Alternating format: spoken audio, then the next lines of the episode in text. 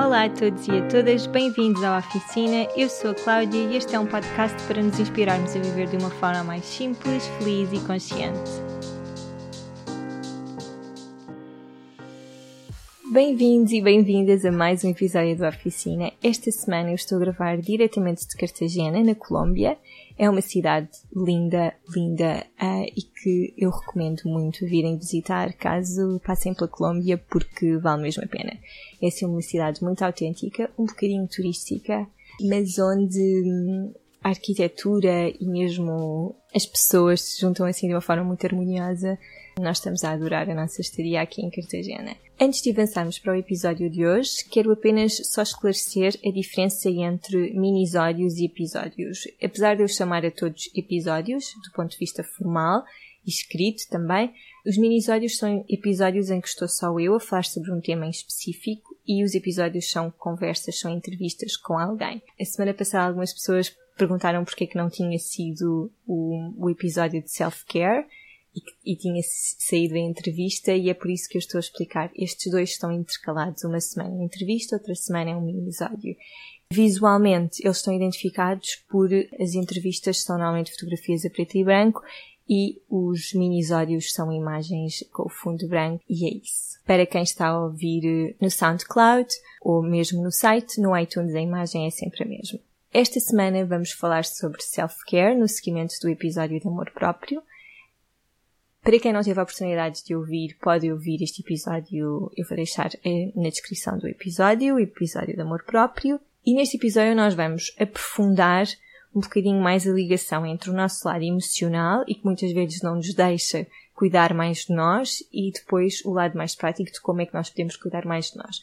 No meu trabalho, o que eu vejo muito quando faço aconselhamento é que em termos práticos, como, é, como normalmente as pessoas estão a ter um acompanhamento e estão a pagar para ter um serviço, querem desfrutar ao máximo de toda a parte mais prática, como a alimentação, o exercício físico, criar ferramentas para ter uma rotina mais de amor próprio, mas depois no que diz respeito a emocionalmente estarmos bem com o facto de estarmos a cuidar de nós, eu sinto que é o mais difícil. E por isso acontece que muitas vezes as pessoas até estão a cuidar delas, até estão a comer bem a fazer exercício, mas sentem-se culpadas por estarem a fazê-lo. E por isso o episódio de hoje vem no sentido de ajudar a desbloquear todas estas crenças que só nos dificultam a vida e também perceber como é que em termos práticos podemos, eu trago-vos então 10 dicas. Estas dicas não têm nenhuma ordem específica, eu só as numerei meramente para me orientar em termos de discurso mas não tem uma ordem, para umas pessoas há de fazer mais sentido umas, para outras outros, está tudo bem. E a dica final é, é, então dicas mais práticas, aquelas dicas que nós já sabemos e que já estamos fartos de ouvir falar, como comer melhor, dormir mais, também vou falar sobre isso, mas só no final. Antes de avançarmos com as dicas, eu quero apenas uh, relembrar-nos da importância que é cuidarmos de nós. E aqui eu utilizo a palavra self-care. Eu não gosto muito de usar estrangeirismos porque acho que a língua portuguesa é uma língua muito completa, mas acho que esta expressão self-care enquadra muito bem todas as, as, as esferas, não é? Tudo aquilo que engloba cuidarmos de nós. A verdade é que nós cada vez mais estamos conscientes da importância de cuidarmos melhor de nós e de como isso afeta a nossa relação com os outros e connosco mesmos, como somos melhores trabalhadores, companheiros, pais, filhos por cuidarmos mais de nós e por ter tempo, termos tempo para nós. Sabemos isso muito bem em termos práticos, mas como eu estava a dizer, em termos emocionais, eu penso que ainda há um, um longo caminho a percorrer para muitas pessoas. O que eu sinto é que cuidar de nós é algo que se treina e todas estas limitações que nós temos e estas crenças que nós temos é um trabalho diário, como eu digo sempre em tudo, para quebrar, não é? Com estas crenças que, que nos limitam tanto. E perceber a origem de que estamos a cuidar de nós porque nós somos o nosso maior investimento, estamos nesta vida para sermos felizes. E cuidar de nós também nos traz muita felicidade e estabilidade e é uma ferramenta super rica que nós temos para maximizar a nossa vida ao máximo. Vamos então às dicas.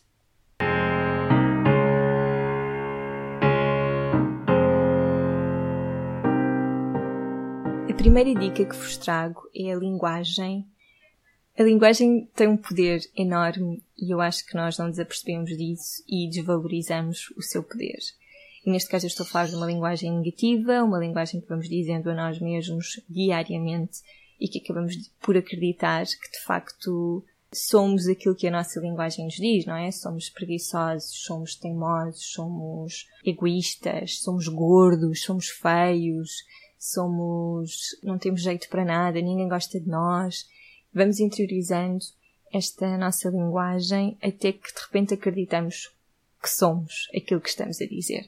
Eu vou-vos dar um exemplo de como a linguagem é muito viciante e nós não nos apercebemos disso. É um exemplo que não tem muito a ver com o episódio em si, mas é para vocês perceberem a dimensão. Há cerca de um mês atrás, eu e Davida percebemos que estávamos a chamar um ao outro um nome que começámos por dizer por brincadeira para gozar um com o outro. É um nome que não tem nada de mal, não tem maldade nenhuma e é divertido mas que nós começámos meramente para, na brincadeira e de repente apercebemos que estávamos completamente viciados. Quando nos apercebemos disso, decidimos logo naquele momento, ok, a partir de agora não nos chamamos mais isto, e quem chamar faz um burpee. Já se passou um mês, ok, nós já fizemos muitos burpees e todos os dias estamos a tentar deixar de dizer, todos os dias dizemos, sempre que estamos distraídos, somos apanhados naquela palavra, já nos rimos muito, mas por outro lado também me faz pensar que, que é mesmo muito difícil quebrar esta linguagem, quebrar isto é só uma palavrinha que nós não estamos a conseguir eliminar do nosso dia a dia. Agora imaginem as coisas que nós dizemos há anos, não é? Quanto tempo é que isto vai demorar a sair de nós, a sair do nosso consciente? E este é um exemplo que não tem mesmo nada a ver, mas é só para vocês perceberem como a linguagem pode tomar conta das nossas vidas e de como nós devemos estabelecer uma linguagem muito mais positiva e feliz. O que eu tenho feito sempre que caio nos sou mesmo desastrada, não tenho jeito nenhum, é dizer o inverso. É, ok, acabei de dizer que sou desastrada, então vou pedir desculpa a mim mesma por ter dito que sou desastrada. Ou estou a escrever, a mim acontece muito quando estou a escrever, porque eu tenho assim uma letra. Eu escrevo muito rápido, e o que acontece é que a maior parte das vezes não percebo aquilo que escrevi. E portanto, normalmente o que eu digo é, a tua letra é mesmo feia, tens de ser muito mais cuidadosa e fazes sempre tudo à pressa. E o que eu tenho feito é, ok, agora escreveste muito rápido, talvez com pouco tempo, mas da próxima vez tenta escrever mais devagar. E a verdade é que na vez seguinte eu tenho tentado fazer uma letra mais legível porque me lembro deste diálogo que tive anteriormente. A segunda ferramenta que podemos utilizar para ter uma linguagem mais positiva são as afirmações. As afirmações são muito poderosas. Eu sinto que para algumas pessoas ainda são encaradas como um bocado esotéricas, no sentido de se sentirem ridículas cada vez que dizem uma afirmação e de não sentirem, mas isso faz mesmo parte de interiorizar uma afirmação. Acho que não há ninguém que ao início, quando está a ler uma afirmação, acredite mesmo que é aquilo. E esse é mesmo o caminho das afirmações e que é, eu tanto repito aquilo que preciso de trabalhar em mim, que preciso desenvolver, que quero, que estou a projetar, que um dia hei de lá chegar. Obviamente não vale, obviamente fazer, passar 24 horas por dia a dizer afirmações e não fazer nada para alcançar, não serve absolutamente nada. As afirmações requerem ação, mas são mesmo uma ferramenta muito, muito poderosa para nós interiorizarmos que de facto somos merecedores daquilo que queremos e que temos controle na nossa vida Podemos usar afirmações em todo o tipo de situações para melhorar a nossa autoestima num contexto de trabalho, num contexto de autoconhecimento interior, num contexto de aprendizagem, de nos abrirmos ao mundo, não é? De uma maior consciencialização. Se vocês forem à internet, hoje em dia podem encontrar centenas e centenas de afirmações. Eu pessoalmente gosto muito da Louise Hay. Ela tem várias afirmações para todo o tipo de áreas que queremos desenvolver. Inclusivamente, eu já partilhei na oficina ali da oração de merecimento da Louise Hay, que é um exercício que eu digo a mim mesma todos os dias e que me deixa muito positiva e que também posso partilhar aqui na descrição do episódio. Mas, caso não queiram utilizar afirmações que já foram feitas, podem também fazer as vossas em casa. As afirmações devem estar no presente, devem ser presente indicativo, devem ser hum, positivas e devem ser sempre construídas de forma a que nós já tenhamos aquilo. Por exemplo, vou, vou começar por dizer a oração do merecimento, e que é, mereço tudo o que é bom. Não uma parte, não um pouquinho, mas tudo o que é bom. Portanto, nós ao dizermos isto já estamos a acreditar, já estamos a interiorizar, aliás, que merecemos tudo o que é bom. Não merecemos só um bocadinho, mas merecemos tudo, tudo aquilo que queremos de bom para a nossa vida. Este é só um exemplo, mas eu recomendo mesmo que pesquisem mais a fundo sobre esta questão das afirmações. A segunda dica que vos trago e que nos ajuda precisamente a desbloquear este lado emocional em relação a cuidarmos mais de nós é a não comparação. Eu sinto que a comparação é algo que nos destrói quase sempre a todos. A comparação pode ser positiva quando encontramos alguém que admiramos e, e que valorizamos e, e que pensamos, ok, eu gostava de ser mais como aquela pessoa. Não ser como aquela pessoa, mas ser um que mais como ela. Aquela pessoa inspira-me porque é muito trabalhadora, ou porque cuida muito bem do seu corpo, ou porque é muito disciplinada. O que é que eu posso fazer para ser mais como ela? Isto é uma comparação positiva. Agora, quando são aquelas comparações negativas de o que é que ela fez, para, o que é que esta pessoa fez para conseguir que eu não consigo, e de repente até temos pensamentos maldosos em relação àquela pessoa, de como é que ela chegou até lá, porque para ela foi simples e para mim está a ser muito difícil e ela tem um corpo melhor e tem uma voz melhor e tem um cabelo melhor e tem um nome, até um nome é melhor e tem muito mais dinheiro e a verdade é que a comparação vai estar cá sempre, mas nós podemos deixar que ela ou não, que ela não nos domine, não é? A comparação não nos deve dominar. Eu sinto que quando estou a ter assim um, dia em que estou mais desalinhada comigo mesma, abrir o Instagram é algo que me deixa ainda mais fragilizada. O Instagram não é um bom sítio para irmos a outra rede social quando temos este sentimento de comparação e de nos desinferiorizarmos, porque a verdade é que vai haver sempre milhares de pessoas que são mais bonitas do que eu, que são mais bem-sucedidas, que têm centenas de seguidores no Instagram,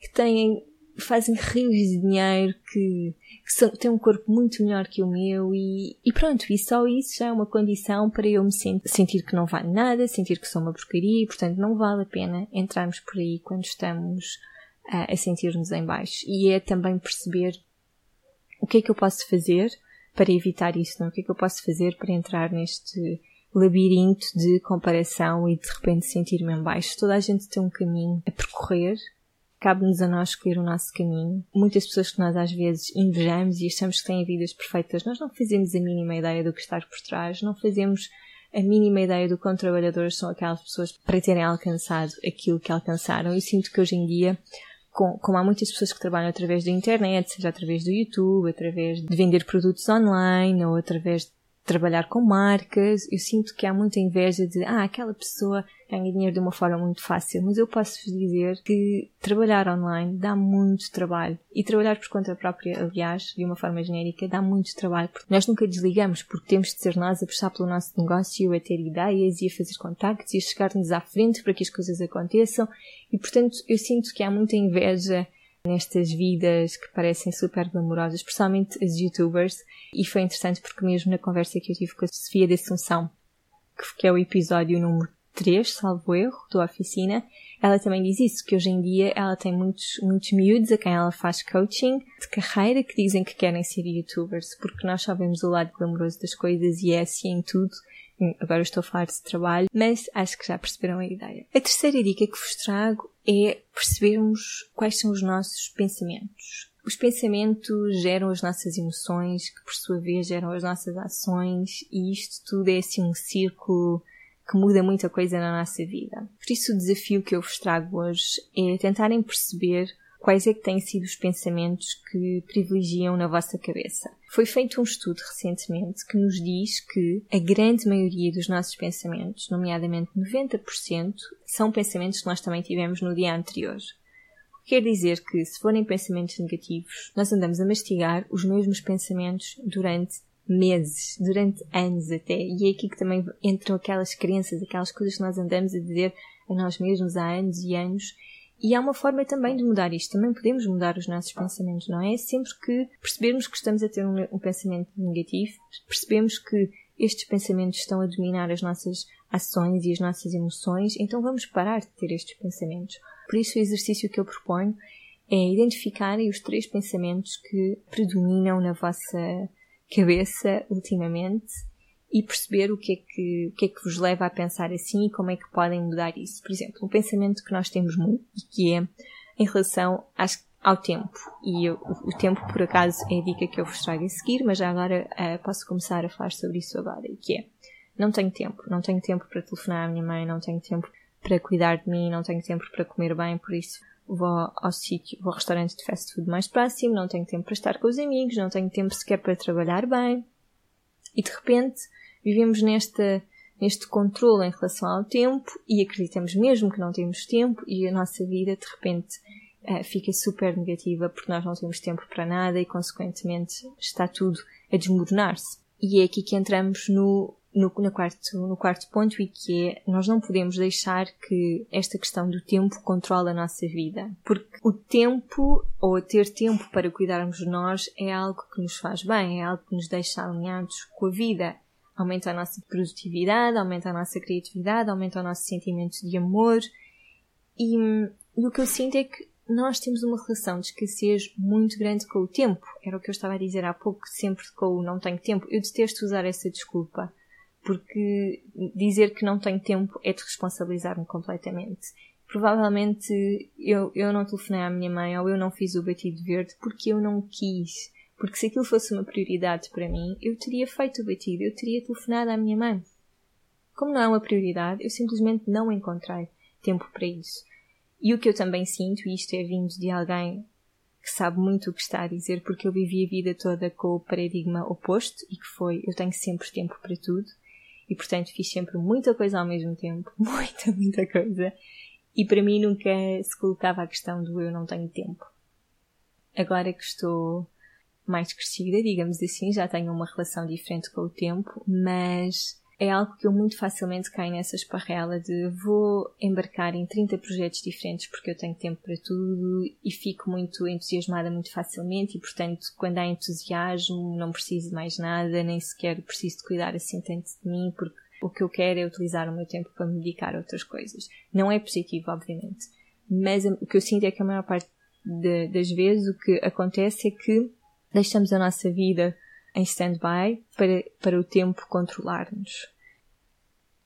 Como é que nós podemos gerir melhor a nossa relação com o tempo? Eu não sou nenhuma especialista, por isso vou dar-vos exemplos que eu utilizo na minha própria vida e que é se eu me quero dedicar muito a uma coisa, faço disso uma prioridade e deixo as outras para trás. E aqui é preciso ter um sentido muito crítico para conseguir dizer, olha, isto não é tão importante na minha vida como um, é mais importante para mim fazer yoga do que fazer uh, natação, apesar de eu gostar muito de nadar. E perceber de uma forma muito nua, muito crua e muito racional que não há tempo para tudo. E, portanto, como não há tempo para tudo, há coisas que vão ter de deixar de ficar para trás. E está tudo bem com isso. Não querer fazer tudo ao mesmo tempo. O segundo exemplo que vos trago e que tenho aplicado muito na minha vida e até agora em viagem é dizer às, às pessoas com quem estamos, sejam os nossos filhos, os nossos companheiros, companheiras, a nossa família, que fazermos aquela atividade é importante para nós. É importante ter tempo para cuidar de mim, é importante ter tempo para uh, meditar. Eu vou-vos dar um exemplo. Eu e o David acordamos fazer exercício assim que acordamos. Fazemos 30 minutos de exercício, meditamos, fazemos um, umas posições de yoga e depois vamos tomar um pequeno almoço. Mas para mim é muito importante, depois de acordar, ter tempo para beber água, lavar a cara, escovar os dentes, a preparar-me com calma até começar a fazer exercício, sentir que o meu corpo está minimamente desperto antes de eu começar a mexer. Enquanto que para o David isto não é nada importante. Ele basta acordar, vestir o equipamento e está pronto. E isto causa aqui uma fricção, não é? Porque eu estou estressada porque ele está à minha espera, ele está estressado porque eu não me despacho e, portanto, o que é importante é conversar com, neste caso estamos a falar de uma atividade a dois, mas conversar com, com os nossos parceiros ou com a nossa família e explicar como isto é importante para nós. E por acaso agora estou a imaginar uma mãe que tenha um bebê pequeno e que tenha de fazer certas atividades com o bebê pequeno, certas atividades que ela considera que é para cuidar dela mesma, é levar o bebê também, não é? Tudo é contornável. E eu acho que nós também complicamos muito. E não podemos mesmo, mesmo a sério, deixar que o tempo nos controle. Porque nós comandamos a nossa vida, o nosso tempo é só uma medida, é só algo que nos ajuda a gerir melhor as nossas horas e o nosso dia e a combinar compromissos e é só isso. É só isso. A quinta dica que vos trago vem também, como eu digo sempre, e eu receio que me esteja a repetir um bocadinho, mas que eu bato muito na, nossa, na mesma tecla que é temos de ser nós a encontrar o nosso equilíbrio e a fazer aquilo que nos faz sentido. E aqui o mesmo acontece para cuidarmos de nós. Temos de ser nós a perceber que forma é que nós cuidamos melhor de nós mesmas. Se pensarmos nesta indústria onde eu estou, quem representa esta indústria, não é? E agora estou a pensar só as pessoas em Portugal, todas têm uma, uma rotina muito igual. Isto não é toda uma crítica, porque eu também estou incluída nesta, eu faço exatamente as mesmas coisas. Faço meditação, faço yoga, cuido bem de mim, alimento-me bem, tenho tempo, faço um, os meus exercícios de gratidão e de afirmações e de visualização, e isso tudo, ok? Mas o que eu sinto é que muitas vezes quem está de fora e quem acompanha o nosso trabalho faz por repetição sem perceber se isso lhes faz sentido e sequer se isso é cuidar de si. Se calhar, cuidar de mim pode ser ir fazer uma aula de ténis ou fazer uma aula de boxe ou um, ir dar uma caminhada. Cuidar de nós pode ter muitas ações diferentes e por isso que eu vos convido a fazer é perceberem o que é que para vocês faz sentido, o que é que é cuidar de vocês, é, é ir fazer uma massagem, ir arranjar uh, os pés. Se calhar sim, se calhar isso, isso para mim é cuidar de mim, mas se calhar para outra pessoa que não gosta assim tanto de receber massagens não é. E portanto o, o desafio que vos ponho é mesmo tentarem perceber o que é que para vocês faz sentido sem copiarem, sem pensar naquilo que os outros fazem. E isso eu também me incluo, obviamente. Quando eu escrevi o Detox Holístico de Primavera, eu propus uma rotina matinal e uma rotina diurna. E nessa rotina eu escrevi as coisas que eu faço. Mas não quer dizer que sejam as coisas que vocês têm de fazer. Isto foi só para vos inspirar. Portanto, aqui é mesmo definir aquilo que para vocês é cuidar de vocês mesmos. A sexta dica é estar mais presentes no momento em que estou a cuidar de mim. E isto é um desafio muito grande, porque muitas vezes nós estamos, até dedicamos a nossa agenda uma hora do nosso dia para ir uh, dar uma caminhada, mas nessa caminhada estamos a pensar uh, em mil e uma coisas em, vez de estar a apreciar a caminhada, a caminhada, em vez de estar, estarmos a perceber como é que está a nossa respiração e, com, e o, que é que, o que, é que, está à nossa volta, se estamos a ver animais, se estamos a ver árvores, estamos a, a tentar a sorrir para outras pessoas. E obviamente é melhor fazer uma caminhada desconcentrado do que não fazer, mas é ainda melhor fazer a caminhada e estarmos presentes na caminhada. E isso é algo que eu tento levar muito para as coisas que eu faço. Fazer aquilo mesmo intencionalmente, não estar a pensar em outras coisas que naquele momento não conseguimos controlar, nos e-mails que ficaram por responder, na louça que ficou para lavar. Isso nada nos serve, porque se nós já decidimos tomar aquela ação, não é? Se nós já decidimos calçar os ténis e sair de casa, então vamos deixar o que ficou em casa para trás. E portanto, da próxima vez em que estiverem a fazer alguma coisa que inclua cuidar de vós e de repente não estão focados no ato de cuidar de vós, então desliguem o botão, façam umas respirações, façam uma meditação rápida de 5 minutos, reiniciem para estarem presentes no momento. A sétima dica que vos trago e que vem de encontro um, a percebermos o que é que nos faz sentido para cuidarmos melhor de nós é criar uma rotina.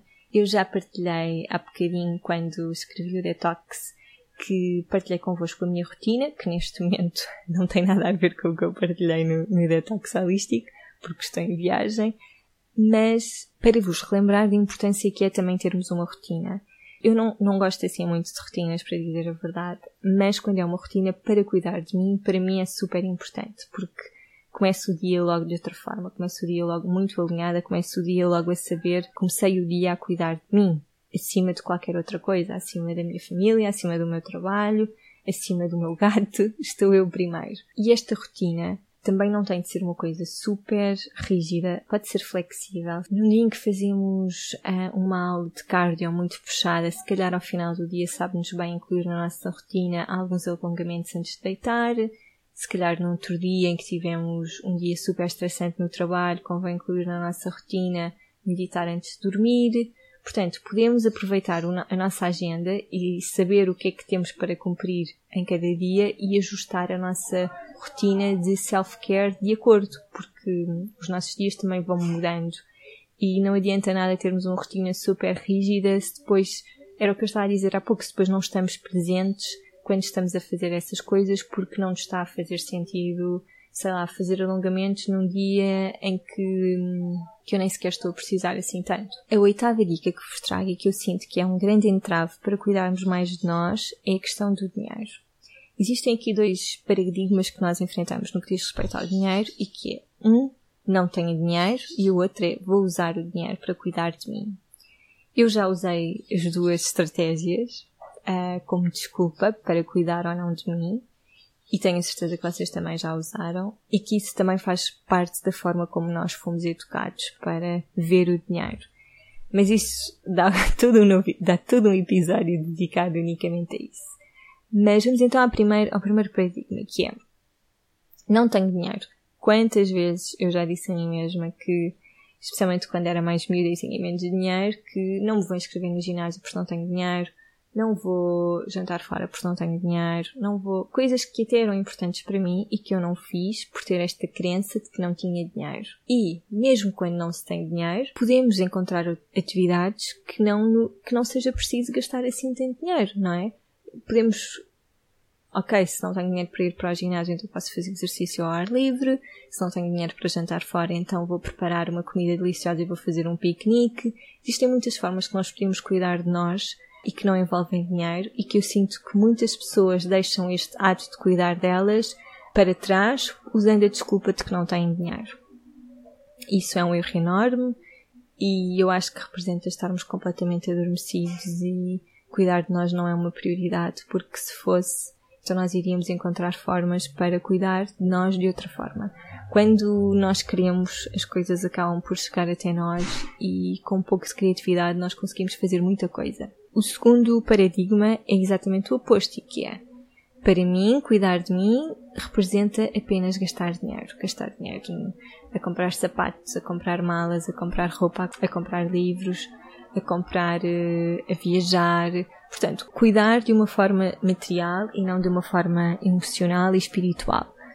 Obviamente também nos faz bem comprar coisas e nós gostamos e faz parte desta sociedade onde vivemos, mas que isso não represente só a única coisa que nós identificamos como cuidar mais de nós. Porque se nós não cuidarmos de nós emocionalmente, espiritualmente, até podemos ter todo o dinheiro do mundo e comprar tudo, tudo que nos apetecer, que não vamos valorizar isso e que isso não nos vai deixar felizes. Portanto, é importante criarmos aqui um equilíbrio entre dinheiro que é saudável eu eu gastar comigo, sem culpas, porque senão não vale a pena gastar esse dinheiro.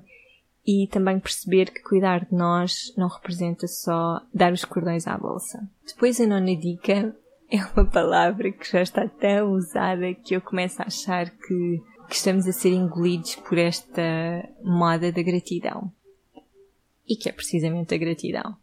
Mas eu sinto que apesar de ser uma palavra que é muito utilizada, poucas pessoas valorizam mesmo o que é que a gratidão representa e que é estarmos gratos pela nossa vida, por aquilo que temos no presente, o que não significa que possamos querer outras coisas do nosso futuro ou ter coisas do passado para resolver, mas de facto estarmos gratos por aquilo que temos neste momento, pelas condições da nossa vida, pelo tempo que dedicamos a nós mesmos e isso é algo que devemos valorizar também, não é? Porque este tempo que nós estamos a viver é limitado, é, é muito precioso precisamente porque é limitado e estarmos gratos por podermos dedicar o nosso tempo a isso. Existem muitas pessoas que não têm tempo para cuidar delas, que, que isso nem sequer é uma preocupação, que não está enraizado na, nas suas culturas. Felizmente na nossa está cada vez mais, cada vez mais temos esta consciência e, portanto, é encarar todo este ato de cuidarmos de nós com muito amor, com muita gratidão e encarar a nossa vida também nesta mesma linha de pensamento. Existem muitos exercícios que podemos fazer no nosso dia a dia para praticar a gratidão, porque a gratidão também se pratica e também é algo que vamos desenvolvendo e que é um sentimento também que vai crescendo connosco de estarmos mesmo gratos pela vida que temos. Eu vou-vos dar alguns exemplos de exercícios de gratidão que podem fazer em casa, que é o clássico três coisas pelas quais estão gratos, escrever num diário, pode ser de manhã ao final do dia. Podem fazer com os vossos parceiros ou com as vossas parceiras também. Se não quiserem escrever, podem dizer apenas oralmente, podem pensar, podem a cada coisa que fazem tentar encontrar um motivo pelos quais estão gratos por fazerem essa coisa. Portanto, ir ao supermercado e pensam, estou grata por ter dinheiro para poder comprar comida que nutre o meu corpo. Vou correr, estou grata por ter um corpo que me permite mexer, que me permite caminhar, que me permite mover. Vou hum, jantar com uma amiga, estou grata por ter esta amiga, por ter a sua amizade, por ter a sua companhia, por ter comida deliciosa. Sei lá, tudo na nossa vida é um motivo pelos quais nós podemos estar gratos se encararmos de uma forma positiva. Para variar, eu já falei muito mais do que queria neste mini-episódio. É algo que eu tenho mesmo de trabalhar eh, e que é falar menos nos mini-episódios, porque a ideia inicial era os mini-episódios terem entre 10 a 15 minutos. Mas para terminar, muito rapidamente, vamos só então relembrar algumas coisas que nós podemos fazer para cuidar melhor de nós. E estas são as dicas práticas. Em primeiro lugar, e eu sinto que é muito desvalorizado, e que é dormir muito. Dormir muito é o primeiro passo para tudo o resto estar alinhado, por tudo o resto estar harmonioso na nossa vida. Porque nós até podemos estar a comer super bem e a fazer exercício físico, a cuidar muito de nós, mas se não dormirmos bem, o nosso corpo vai acabar por quebrar e de repente passamos a comer mal porque apetece-nos comer mais açúcar porque estamos super cansados, os nossos treinos vão ser menos eficazes porque estamos super cansados novamente e, portanto, eu acho que é assim o mais importante de tudo no que diz respeito a cuidarmos de nós é dormir bem. Depois, sem nenhuma ordem específica, obviamente alimentarmos bem, o que quer que seja que isso quer dizer para cada um de nós, porque pode assumir muitas formas diferentes, mas para mim o que é comum a qualquer que seja o regime alimentar que vocês façam é comer comida natural, comer comida verdadeira, comer comida que nutre o nosso corpo, muitos cereais integrais, leguminosas, frutas, legumes, frutos secos, sementes, comida verdadeira, evitar comida processada, evitar açúcar, evitar bebidas com gás. Vocês já sabem esta história toda, portanto não vou, não vou alongar muito mais, mas acho que é, nunca é demais dizer a importância que é encontrarmos o nosso equilíbrio no que diz respeito à alimentação e não seguir as dietas da moda. Depois, exercício físico, obviamente, é super importante. Eu sinto que quando estou, sabem que eles dizem que estão com a neura? Que até dá tudo bem nas vossas vidas, mas vocês acordaram com a neura. Eu sinto que assim que mexo o meu corpo, assim que saio do ambiente onde estou, mudo de ambiente para mexer o meu corpo, fico logo muito mais alinhada, muito mais feliz. E, portanto, o exercício físico, para além dos seus inúmeros benefícios que a ciência hum, nos diz, é também um ótimo momento que temos para cuidar de nós, para cuidar do nosso corpo, o nosso tempo. Meditar também é uma excelente forma que temos para cuidar de nós. Meditar antes de dormir, eu acho que é dois em um, não é? Permite-nos dormir muito melhor. Eu durmo muito melhor sempre que medito antes de dormir.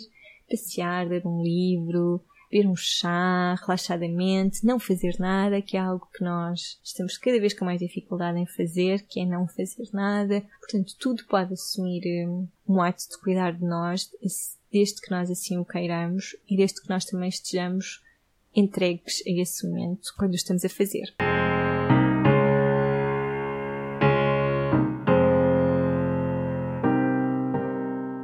Espero que estas dicas vos tenham sido úteis. Partilhem o episódio com amigos, com família, com alguém que está a precisar de ser relembrado da importância de cuidarmos de nós. Digam-me se vos fez sentido este episódio. Digam-me também que outros temas gostavam de ouvir aqui no Oficina em termos de minisódios. No próximo episódio, que é uma entrevista, eu vou ter uma pessoa muito especial a conversar comigo, uma pessoa que eu adoro mesmo muito o trabalho, respeito muito, e que é Francisca Guimarães do Miss Scale, do blog Miss Scale nós vamos estar a conversar sobre escutar o nosso corpo e acho que vem mesmo a calhar depois do episódio de hoje. Fiquem atentos, vai ser na próxima segunda-feira. Já sabem, subscrevam a oficina, deixem a vossa review, porque muitas pessoas dizem que vão fazer uma review e mandam mensagens a dizer que adoraram que vão fazer uma review e depois não fazem. E eu fico um bocadinho triste porque gostava mesmo que o podcast chegasse a mais pessoas. Como eu já disse, é um projeto que me está a dar muito prazer e tenho adorado o vosso feedback, portanto vamos fazer a oficina chegar a mais pessoas, deixem a vossa review ou mesmo hum, as vossas estrelas para a oficina no iTunes. Muito obrigada por me terem ouvido, por terem estado aqui até ao fim, até para a semana, um dia cheio de sol interior.